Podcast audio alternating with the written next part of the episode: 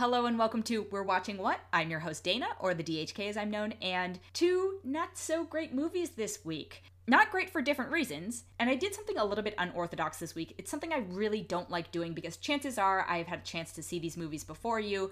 And so if you're listening to this before and trying to get a gauge of do I want to watch this or not watch this, chances are over a weekend, I try not to spoil things. However, let Him Go is one of the movies I reviewed this week, and I just think it's so bad. And I do talk about a couple of plot points in it, but I only do so because I really, it just made no sense, and I don't want you to waste your time on this movie. You deserve better. So, without further ado, here's we're watching what? First up is Let Him Go, which stars Diane Lane and Kevin Costner, and I don't even know where to begin with this film.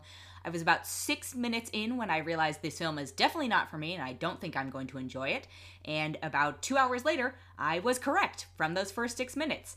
It takes place in, I think, the 1950s and in Montana, and Kevin Costner plays a retired sheriff, and Diane Lane plays his wife, and they, this is in the sort of immediate trailers, I even think, they lose their adult son, and so it's sort of about dealing with, they have a grandson and then a daughter in law. I guess you don't technically stop really being a daughter in law, even though your son dies, but either way, the mother of their grandchild and then she gets remarried and falls in with some funky people and I just, oh God. This is one of those films that I feel like is designed for a very specific audience, and not that there's anything technically wrong with this, but it's a white audience. It skews to a male audience, and in this case, I think geographically, we're talking about a more Midwestern audience. There is nothing wrong with being in any of those categories, but you still need to be a good story, and this is not a good story. So even if you fall into any of those or all of those categories, so their target audience, it's not a good movie. As I was watching it, I was like, maybe my dad, who is you know a white man and an older white man at this point might like this more than I did, but even he at the end of it was like, nope, that was bad. You were right.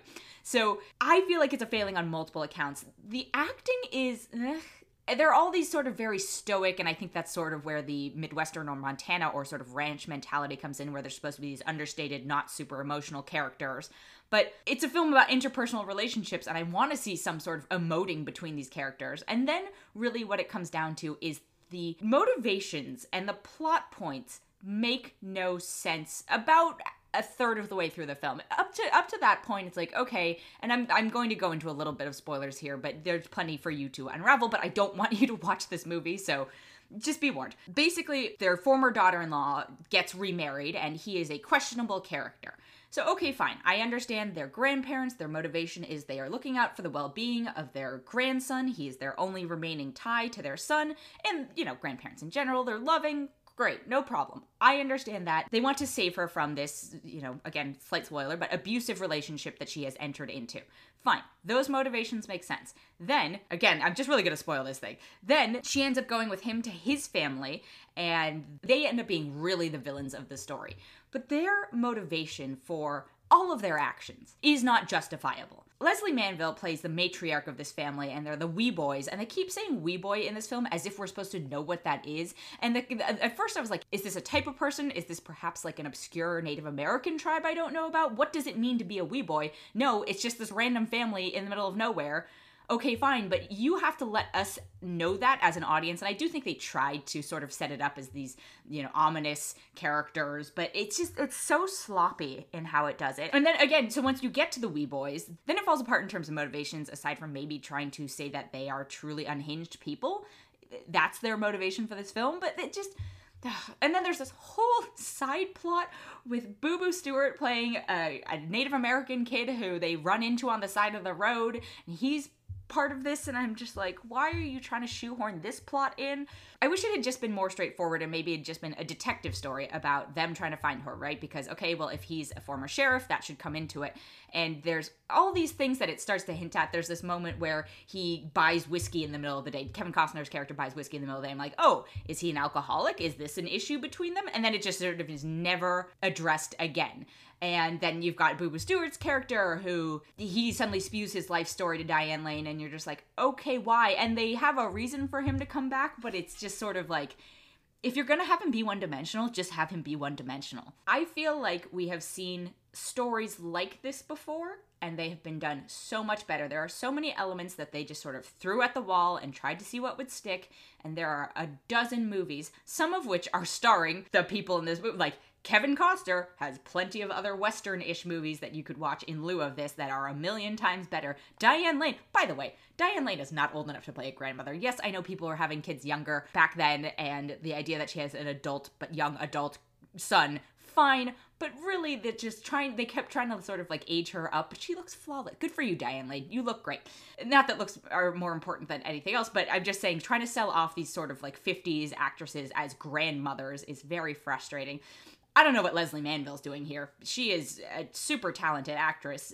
She just chewed all of the scenery. It made no sense to have her character there. Don't watch this movie. Don't don't waste your time. It's inelegant, it's confusing at points. It's not entertaining. And entertaining is sometimes a word we associate with like humor or romance or anything along those lines. No, there are plenty of western films that aren't even necessarily super action-packed thrillers that are entertaining but don't have to be comedies. They are they keep us enthralled. This did not. I was so bored and hated watching it. And very rarely will I be willing to talk this much about a plot in a film that has only just been released. But the fact that this was just so bad and I want to save you from it, that should tell you something. So please avoid this film. I'm only going to give it one out of five. And then the other film for this week is Holidate, which is on Netflix. And this is one where I thought going into it I was going to hate it, and then it sort of started to redeem itself, and then I didn't like it by the end. But this is because it disappointed me because it showed glimmers of hope. At least with Let Him Go, I feel like Thank you for showing me in the first six minutes I was gonna hate it. Uh, Holidate is on Netflix. It stars Emma Roberts and Luke Bracey. You know, it's so early to be having these holiday esque films. I will say it does not just center around Christmas, they do cover a gamut of holidays, so good for them it's a typical rom com. I watched the trailer and it sort of auto played on Netflix, and I texted my friends Jackie and Matt, and I said, I think I'm gonna hate probably how much I get invested in this. And I started to get invested in it as I watched it. And then the second half, or maybe the sort of last third of it, just completely unravels. And it feels like it should be really hard to do in a film that really is following in a very well worn territory of these rom com type things. There are plenty of formulas that you can follow, and that doesn't make you unoriginal. It just makes you sort of following along things that we are used to. You can sort of diverge from them and be innovative, and that's great. And sometimes you can fall into them, and as long as you do them well, that's also great. That's what we're looking for as an audience. However, Holidate decided to do this thing where they became very self-referential about this stuff. And it actually reminded me of Isn't It Romantic with Rebel Wilson a little bit, which the premise of that is she gets sort of trapped in a rom-com, and that at least in terms of the way it references romance movies, it, very much embraced it and made fun of it, but it did it in a way that was consistent. And I will fully acknowledge I watched this on a plane, and so it's one of those things where I feel like I'm much more generous on airplanes because of the sort of cabin pressure, whatever it may be. But we all, there's, I think there's actually science about how we all get more emotional on airplanes. Anyway, it reminded me of Isn't It Romantic in the sense that there are multiple times that it references, oh, real life isn't like a romantic comedy movie okay, fine, but you're in a romantic comedy movie, and many of the things you're doing are playing into these tropes. So you can't be so cynical about it and not go all in, but also expect your audience to feel generous towards these characters because you really are making fun of your audience in many senses, right? These are the people who are probably going to be watching this film. So there's a line between tongue in cheek and a line between outright insulting them. And and really they're drawing attention to the flaws in the movie by pointing out constantly and comparing themselves to romantic comedies, but they're also producing one. It's just it was very frustrating and and that was where it sort of started to fall apart. Emma roberts as the star is kind of whatever for me. It, it, was weird to me because she's only a couple years younger than i am but i feel like she came onto the scene so young but it was just enough of a, a difference that i was like oh you are a child. And so even seeing her as a nearly 30 year old actress now i'm still like you're still a child. And also of note, the writer and director of Holidate is Tiffany Paulsen, who wrote or co-wrote Nancy Drew, which Emma Roberts starred in. So I get the sense that maybe there was, maybe she was writing this for her. It also felt like this was written to try and shed some sort of good girl image that Emma Roberts has. And I don't actually know if she has a good girl image, but having her play this sort of flippant, cynical character was fine. I think it was trying to sort of make a statement on her part. I know a lot of her success was built on playing these young, family friendly roles. That was the other thing about Holidate. From the trailer, it did not look super R rated, and I don't even know if it technically has a rating because it is a Netflix film that went straight to streaming and it was clearly meant for streaming. But this film was way more mature and crass almost than I was expecting, especially from a Netflix film because I feel like they do try and keep them within a realm of family friendliness. But I actually enjoy that part of it. It really felt like the first half of it sort of knew what it was doing, and then the second half of the film deteriorated. The premise is Emma Roberts plays a single woman who works from home, which is funny that this comes out now because obviously they were filming it before everyone was working from home. But she is single, she has siblings who are married, her mother is pressuring her, society is pressuring her. She has this aunt played by Kristin Chenoweth, who I think is the best part of the movie, who has this premise of the holidate who is just sort of supposed to be a disposable person you bring with you to holiday events where there's no real emotional investment but it buffers out the questions of you know why are you here alone or people trying to set you up and okay fine i will totally go along with that then Emma Roberts meet cutes Luke Bracey at a mall. Also, I really was wondering is this movie sponsored by malls? I've never seen so many characters spend time in a mall except for maybe Jingle All the Way with Arnold Schwarzenegger. It was it's very bizarre and it's also very weird to watch now in 2020 when you're like, malls, gatherings, how ridiculous.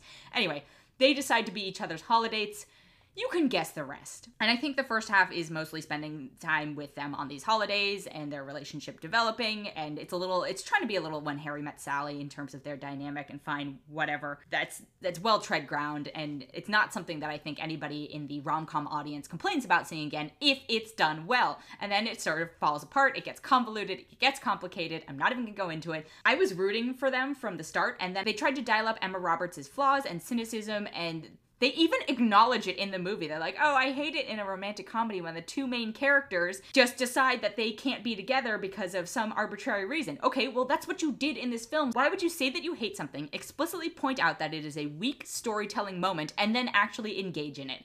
I just like it lost its way. It lost its way the second half. It totally fell apart. If you are truly desperate for distraction, as I very much was when I watched this, fine, whatever. Maybe watch the first half and then just tap out. I don't know. There's a million more of these types of films coming. It very much felt like there are plenty of things made for streaming and Netflix that I'm like, oh yeah, this could be a theatrical release and I could see, you know, maybe an art house or something like that. This one is one of those examples of something that really is a quantity over quality scenario. And that's such a bummer because it is playing into this sort of undermining of the quality of streaming content. And especially because we are leaning so much more on streaming content right now, it's a notch in the argument for, oh, these aren't valid movies. Not that it's not a valid movie, but it is absolutely settling. And so if you feel like settling right about now, go ahead and watch The Holidate. I'm only going to give it two out of five.